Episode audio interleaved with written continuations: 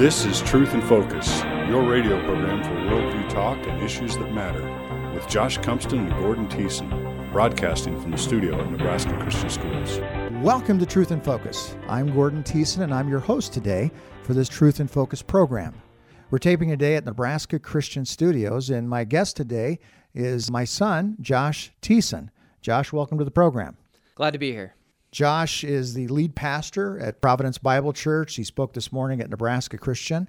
He was our chapel speaker. He was a graduate from Nebraska Christian in 2004 and then later graduated from the Master's Seminary and has been pastoring now in Omaha for about a year and a half. Josh, before we get into your message today, could you tell us a little bit about what you saw as the spiritual benefits from you being a student at Nebraska Christian and you, again, you were here between 2000 and 2004 as a high school student. But what are some of the things that you believe were helpful to you as a student while you attended here?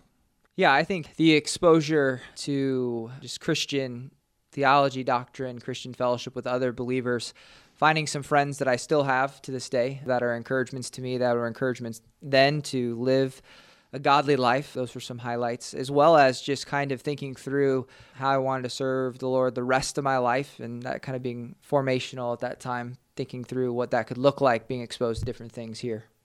Well, let's join Josh with today's message. I'm number three in my family, and I am a little brother, and I have an older brother. Always trying to tag along with Adam, do what he did, be as cool as I thought he was.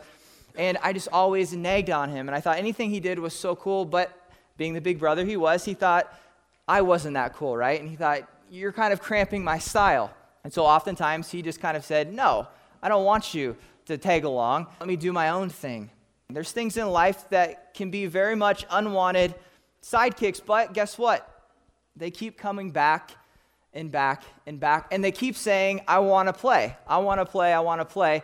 And one of those things in your life that's going to nag you all through life, that's not going to go away, is this thing called suffering. It's something that is, as you'll find, it's pretty common. And it's not like if you reach graduation in May, then okay, now my life is going to take on a new kind of direction and there's going to be no suffering, no sorrow, and no pain. That's not life. And Peter knows that here.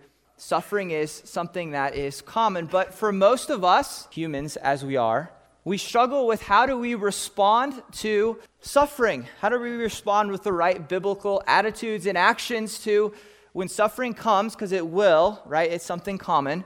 How do we respond? That's what Peter is going to help us with this morning. So let's look at 1 Peter chapter 4. To respond to suffering by rejoicing in Christ, by recognizing the blessing of suffering, by remembering judgment, and ultimately resigning your life to your faithful Creator, resigning your life to God. And the first thing Peter tells us to respond to is to simply recognize it, but rejoice in Christ in the midst of suffering. Look at verse 12 and 13. He says, Beloved, do not be surprised at the fiery trial when it comes upon you to test you, as though something strange were happening to you. But Rejoice insofar as you share Christ's sufferings, that you may also rejoice and be glad when his glory is revealed. So, the first thing Peter says when you face suffering, don't let it surprise you, right? He says, Beloved, and again, you think of Peter, he loves these people, he's pastorally caring and shepherding for them. He says, Beloved, dear friends, do not be surprised. Don't be shocked at the fiery trial pretty descriptive. It's not any trial. Don't even be shocked when bad things, very bad things, fiery trials happen. That word surprise is interesting. It has the idea kind of behind it in the original that don't let it be a foreigner. The root word has to do with being a stranger or a foreigner. In other words, don't let suffering be foreign to you. Don't act like it's a stranger you've never met before. Act like it is a common friend, or maybe better, a nagging kind of little brother. It's, it's not going to come to you as a shock when it comes knocking and says, Here I am. Do not be surprised. It comes, and it comes even for a purpose to test you. And then not only go, All right, I know what's going to happen. Here's the strange thing. Not only is it going to happen to you, but then Peter says something pretty radical. Because I think from a worldly, unbelieving standpoint, you could say, yeah, life's not perfect, Murphy's Law, anything that bad's going to happen, it's going to happen. But Peter says something very distinctly Christian. He says, in fact, look at verse 13, but rejoice insofar as you share Christ's suffering, that you may also, again, rejoice and be glad when his glory is revealed. Peter is saying, put this in a perspective, put this in a context of all eternity and in light of redemptive history of what Christ has done. Rejoice. There's a realization that as much as you want to believe you can accomplish anything, and as Disney has taught you all these years, if your heart, you know, says you can do it, you can do it. What you'll find in life is that this is not really your best life. Especially as a Christian, you're looking forward to something, right, that is better, that is greater. There are lots of blessings in life, but ultimately, life will disappoint you, which is why, again, we look towards a perfect Savior. That's why you rejoice, because you understand Christ suffered and you suffer with him, especially when you suffer as a believer for doing what is right. And then you also understand that if you understand this life, you're not looking forward to accomplish everything, then you are able to then rejoice and be glad when his glory is revealed. That is, when he returns or when you die and you go to heaven, you understand this is far better. You're able to rejoice. Think about in any type of relationship between two sinners, it's not perfect. And when you have issues within a marriage, one of the things that gets you past any kind of struggles and disagreements is when you kind of remember that you have a commitment to the other person. And think of it this way when you pull out wedding pictures or photos, you remember that commitment. So you pull out the wedding pictures, you look at the DVD, and you remember the love you have for that person. Well, as Christians, you can do something similar. So I know you guys aren't married, there's not much experiential there. But think of it that way. You can pull out and look back and remember what Christ has done for you. You can look back at the wedding picture. That's the picture of the gospel that we're wedded to Christ. And you can remember what Christ has done for you. You remember that you've been saved from sin and death ultimately. And then, in light of that, being in suffering for a little while isn't so bad. You put it in perspective by remembering what Christ has done. And you can't just simply put your life on cruise control and think, oh, yeah, I became a Christian five years ago. I'm sure I don't have to do anything. No, you have to continue to be on guard, continue motivating your heart, continuing to foster that relationship with Christ. That's the only way you're going to rejoice in suffering, is if you fully love and trust Christ. That's the only time when you go through a trial, you're going to have that attitude of rejoicing. But besides rejoicing, there's another way to motivate your heart, and that's to recognize suffering as a blessing. So if you don't think Peter's crazy yet to say rejoice in the midst of suffering, then he's going to get a little bit even more crazy and say, hey, not only should you rejoice, but you should count it as a blessing. What does he mean? How can it be a blessing? Look at verse 14. If you're insulted for the name of Christ, you are blessed because the Spirit of glory and of God rests upon you. But let none of you suffer as murderers or a thief or an evildoer or as a meddler. So if you're insulted for the name of Christ, in other words, you're insulted because you're doing what is right, or you're insulted because of what you believe is following Christ, there is a special blessing. You are blessed. In what way? He's saying, because the Spirit of glory and of God rests upon you. There's a way you respond to suffering recognizing it's a blessing that leads to confidence as a Christian. This language, it, it's kind of confusing in one way. What, what is Peter after? What does it mean God rests upon you? Well, what he simply means is that when you suffer, you count it as a blessing because you suffer as Christ suffered. And when you do it with joy, and when you come out the other end more faithful than you were before, it confirms your salvation. It's a confirmation that the Holy Spirit indwells you. It's confirmation that what you profess is actually true. That is how it becomes a blessing. There are a lot of inspiring stories throughout church history of Christians who have died for their faith. And so you read those stories and you're inspired. And one of the stories you, you, guys may not know as well as some others is actually one of the ones that I think has the most twists and turns. And it's a story about a English martyr named Thomas Cranmer. And Thomas Cranmer was an archbishop in England in the mid 1500s. He was the main guy who brought in the Protestant Reformation to England. So if you know your church history very well, or history in general, Henry VIII, bad dude, didn't leave the Catholic Church for necessarily the good biblical reasons, but he left because he wanted to divorce his wife. But the main theologian that took that and then promoted the Protestant Reformation in England was Thomas Cranmer. Well, it didn't last forever. When Henry VIII's son Edward VI came to the throne, he didn't come to the throne very long, and eventually he died. Well, when he died, there was, of course, a power struggle, right? Everyone wants to be king, everyone wants to be queen. And unfortunately, the Protestants lost. And Queen Mary, as you know, Bloody Mary, became queen. And she's not called Bloody Mary for nothing. And she came from a very strong Catholic background. And she blamed Thomas for all the reforms. And so she began to persecute the reformers outright throughout England. And there was three men who you kind of know very well through this story as far as their fame. Hugh Latimer, Nicholas Ridley, and Thomas Cranmer. Well, what happens? She finds them and she's going to say, recant or die. Well, right away, Hugh Latimer and Ridley say, we do not recant. We, we do not, we believe that the Pope is wrong. We believe that they have not preached the true gospel. We will not recant our teachings. And so Queen Mary says, fine, to the stake. And she burns them. But she doesn't do so with Thomas Cranmer. She, she hates him even more. So she takes him to a tower and she makes him watch his two friends burn at the stake. And she says, Recant your teachings publicly and I'll spare your life. Well, Thomas Cranmer does it. He says, Fine, I deny the gospel and spare my life. And so she spares his life. Well, she doesn't spare it for long. She decides she hates him too much and says, You're going to die anyways. So she brings him and says, But first, I'm going to bring you to a public recantation kind of service. So she gathers people, sends him to the pulpit to make his official statement that he denies all the doctrines of the Protestant Reformation of, by faith alone, embraces the Pope and the Catholic Church before she burns him. And what Thomas does is he gets up, and instead of doing that, he actually says, I recant not of the gospel, but I refuse the Pope and refuse Catholic doctrine. And I'd rather die for the sake of the gospel. Then, of course, that makes Queen Mary unhappy. And so she takes him down quickly and rushes him to the same stake that his friends were burned at.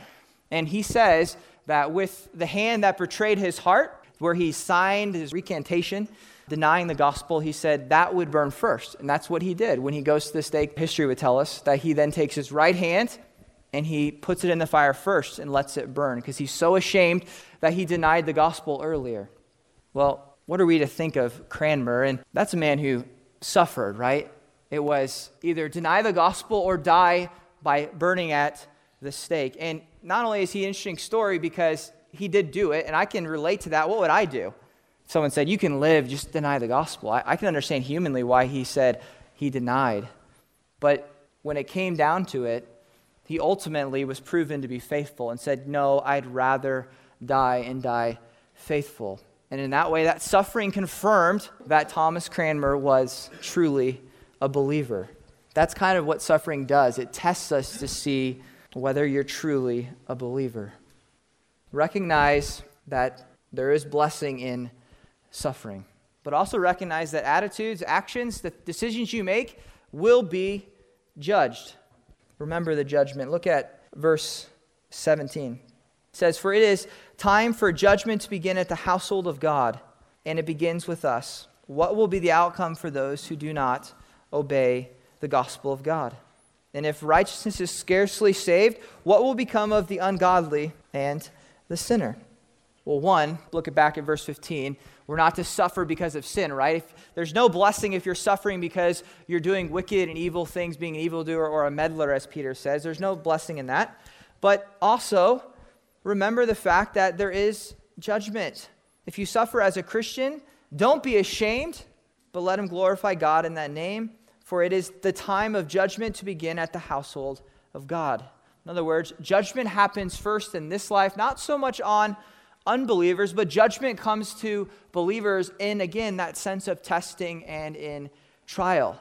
The judgment comes to find out who's being obedient who's being disobedient. Life will test to find out which one you are. You want to summarize what Peter's saying. Peter is simply saying this He's saying, guys, it's not easy being a Christian. That's his point. It's not going to be the easy life. Well, that's no different than what Jesus said. I want to flip over quickly. We'll look at John 16. You look at the words of Christ as he is about to go to the cross right before his betrayal. He's instructing his disciples, he's encouraging them. Chapter 16, verse 20. He's reminding them that they will suffer, that there will be sorrow, but that it will turn to joy. Verse 20 says, Truly, truly, I say to you, you will weep and lament, but the world will rejoice. You will be sorrowful, but your sorrow will turn into joy. When a woman is giving birth, she has sorrow because her hour has come, but when she has delivered the baby, she no longer remembers the anguish for joy that a human being has been born into the world. So also you have sorrow now, but I will see you again, and your hearts will rejoice, and no one will take your joy from you. In that day you will ask nothing of me. Truly, truly, I say to you, whatever you ask of the Father in my name, he will give it to you. Until now you have asked nothing in my name. Ask, and you will receive, that your joy may be full. I have said these things to you in figures of speech. The hour is coming when I will no longer speak to you in figures of speech, but will tell you plainly about the Father. In that day, you will ask in my name, and I do not say to you that I will ask the Father on your behalf. For the Father himself loves you, because you have loved me and have believed that I came from God. I came from the Father and have come into the world, and now I am leaving the world. And jump down to verse 31. Do you now believe? Behold, the hour is coming, indeed has come, when you will be scattered, each to his own home, and will leave me alone. Yet I am not alone, for the Father is with me. I have said these things to you, that in me you have, may have peace. In the world you will have tribulation, but take heart, I have overcome the world. And you see Jesus' words, and this is more in the particular immediate context of the cross, and that they will be sorrowful for their Savior, their friend, will be taken from them and he will be crucified. But the world will rejoice because through that suffering there will be salvation. Yet, you can make the implication again to life that there's going to be tribulation. But take heart, Christ has overcome the world.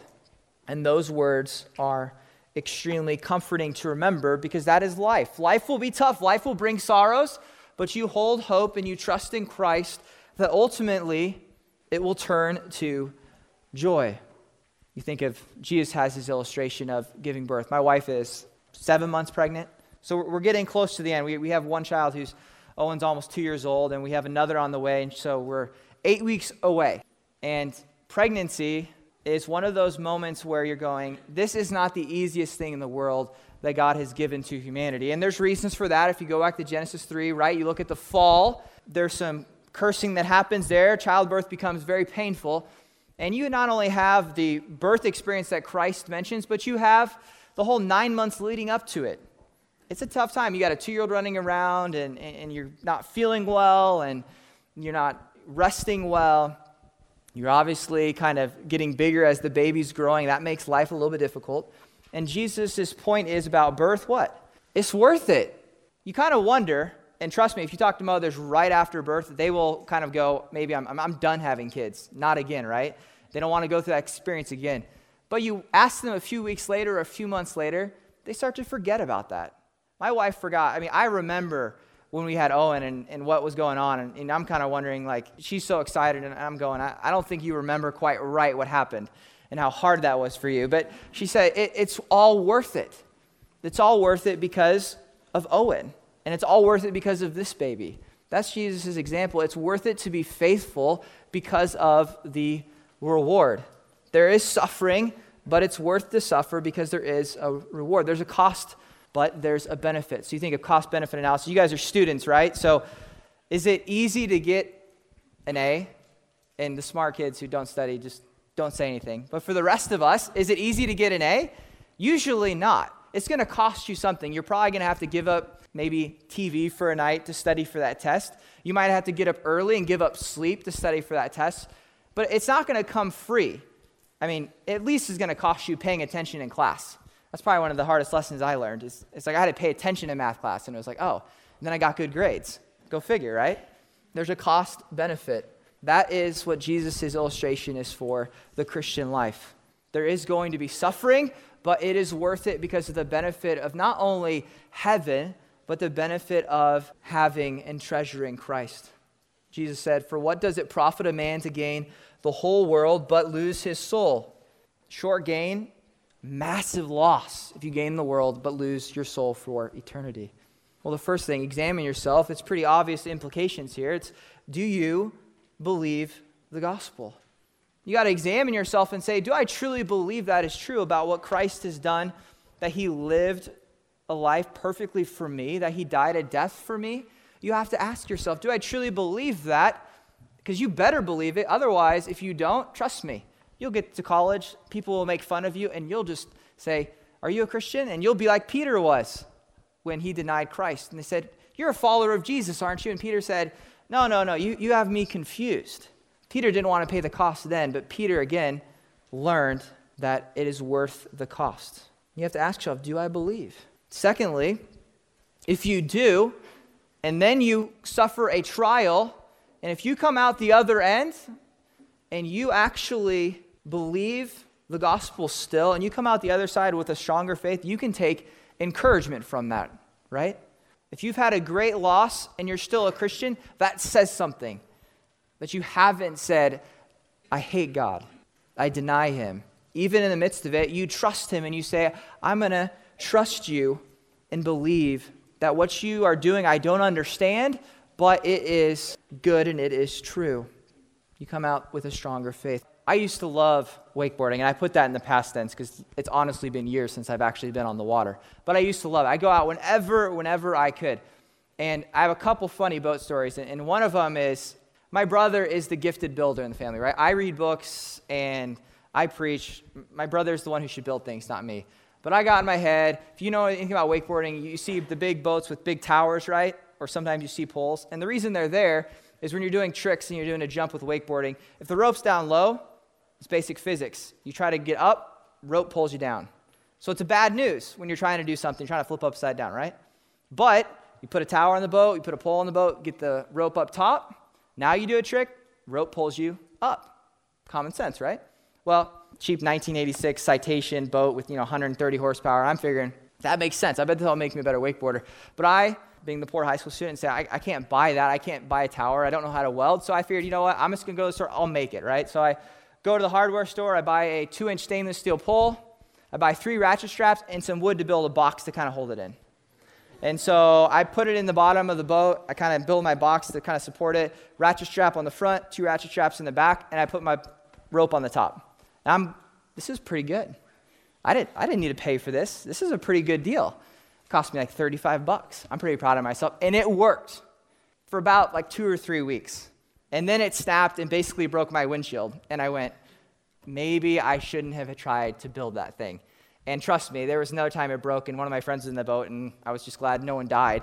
And I thought, you know, it was a good idea. I thought to maybe build this thing. I thought I'd save some money it wasn't worth the danger that I put, right? It wasn't worth the cost.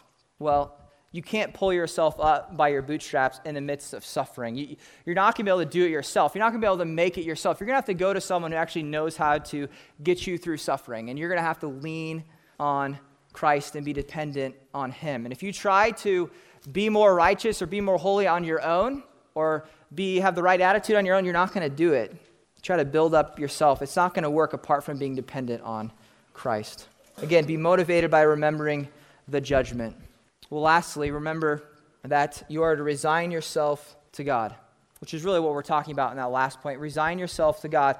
Look at the last verse, verse 19. Therefore, let those who suffer according to God, God's will, entrust their souls to a faithful Creator while doing good. So if you're going to suffer and you're going to suffer as a believer, this is a summary statement. This is therefore all these things we've been talking about. Let's just summarize them. And let's summarize an action step. What is the action step you can take away? Let those who suffer, which being, okay, it's common, right? Don't be surprised it's going to happen to you. It's going to happen to Christians and non Christians. Suffer according to God's will and entrust your soul to a faithful Creator while doing good. Entrust. Trust yourself to another person. This is the idea of stewardship. You're to entrust yourself to another one it's actually the exact same Greek word that Jesus uses on the cross. It's the exact same word that when Christ says at the crucifixion, Father, into your hands I commit my spirit. Commit, that's the same word. When Christ is dying, he entrusts himself to his heavenly Father, and Christ is to be our example. When he suffered, what did he do? He didn't get out of it. He didn't simply call on angels and say, It's not worth it. In fact, he said, it's, The suffering is worth the salvation of my people. And he simply committed himself to God, who is a faithful creator. You trust that he knows what is good and what is best for you. That's the best thing I can tell you is say, trust God. And it's a simple phrase, but trust me, it's more powerful the longer you live. When I lived in California, I had a freak, freak, freak surfing accident. One of those things where it's almost somewhat embarrassing because it didn't involve sharks. Although, if you actually, if I brought a picture, you could see my board. It, it looked like a shark got it, but there was no sharks involved. Freak accident, paddling out into the water, waves coming in. It's embarrassing. They're like one foot waves. It's, it's, it's a really calm day. It's not even the busy, it's a really busy beach, and it wasn't even busy. And a longboarder, new surfer, accidentally hit me in the head. And I get caught in the undertow. My board hits me here. As the doctors told me, this right here, side of your head, softest part of your skull. And so I go into the ER because I'm bleeding out. I'm cut up all over. I'm sitting in the ER, and I'm starting to figure out this is bad because one doctor comes in, you're going, all right, that's cool. Second doctor comes in, you're like, interesting. Internal med doctor comes in and starts to talk about how you have seawater in your brain and going, we're a little worried here. We're going to go get some samples from the sea, ocean, figure out what kind of antibiotics to give you to combat what you just got inside your brain. And another doctor comes in, and they're all whispering. You're going, this is not the best thing that's happened to me. I thought maybe I was going to get stitches. And they're like, no, no. Well, doctor comes to me and says, all right, here's the deal. We don't know what's going on. You might be bleeding inside your brain, which basically means if that's the case, you're, you're dead. We can't help you really. But he said, we don't know what's going on. Two, there might be swelling on your brain from the dent you just put in your head. Or three, really, if we leave it alone, you might be okay, but you're probably going to develop seizures because of the pressure. So, really, the only option is surgery. And okay. So, they give me a sheet of paper, and if you guys have been in the hospital before, what do they give you? They give you a paper that says, if we kill you, you won't sue us. Which is really ironic, right? Like, I'm to sue you from like six feet under. No, I'm not to do that. And you, you know, you're just whatever. I got to sign it. I got to entrust my life to you because if I don't do it, this is to be bad one way or another. I couldn't fix myself. I can't do brain surgery on myself and pop my skull out. And so he explains, don't worry, we'll go in there. It's like a, your, your skull's like a ping pong ball. We'll just pop it out. Put some pressure, pop it out, no big deal. I said, okay. So I went in, they popped it out. Lord willing, I'm here speaking to you. It's no big deal. But I learned a pretty powerful lesson, and I thought of it studying this passage. There are situations in life when you suffer where you better entrust your life to someone who knows what they're doing. And in suffering and in life, and ultimately in death, the only person who knows what he's doing is Jesus. The only person who knows what he's doing is the one who's actually suffered and died and been raised again. He's the only physician that can truly understand your soul. So when you look at suffering, I mean, look at these things and, and try to think how are you going to rejoice? How are you going to recognize it as a blessing? How are you going to remember in the midst of it, oh, yeah, but my actions are going to be judged. I want to be faithful? Well, really, the solution is the last point, right? Ultimately, resign yourself to your faithful Creator. You've been listening to a message by Pastor Josh Thiessen. He's a pastor at Providence Bible Church in West Omaha. For my co host, Josh Cumston, this is Gordon Thiessen. Thanks for joining us as we encourage, engage, and equip Christians in today's culture war while bringing the truth in focus.